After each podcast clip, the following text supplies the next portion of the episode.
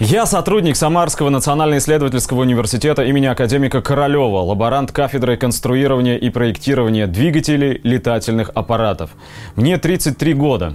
11 из них я прожил в государстве Израиль. Родители отправили меня туда в надежде на лучшую судьбу и счастье в развитой капиталистической стране.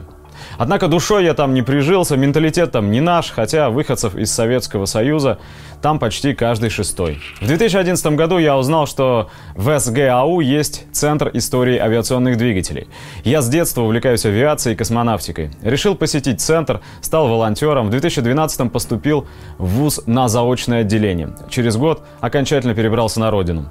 Приняли меня в СГАУ на должность лаборанта со ставкой в 5600 рублей.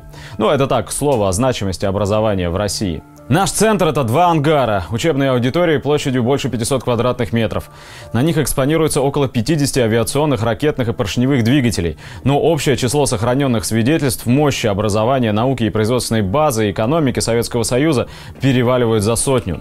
Идея таких учебных классов начала реализовываться в конце 60-х. Теперь западные специалисты это называют русской формой обучения.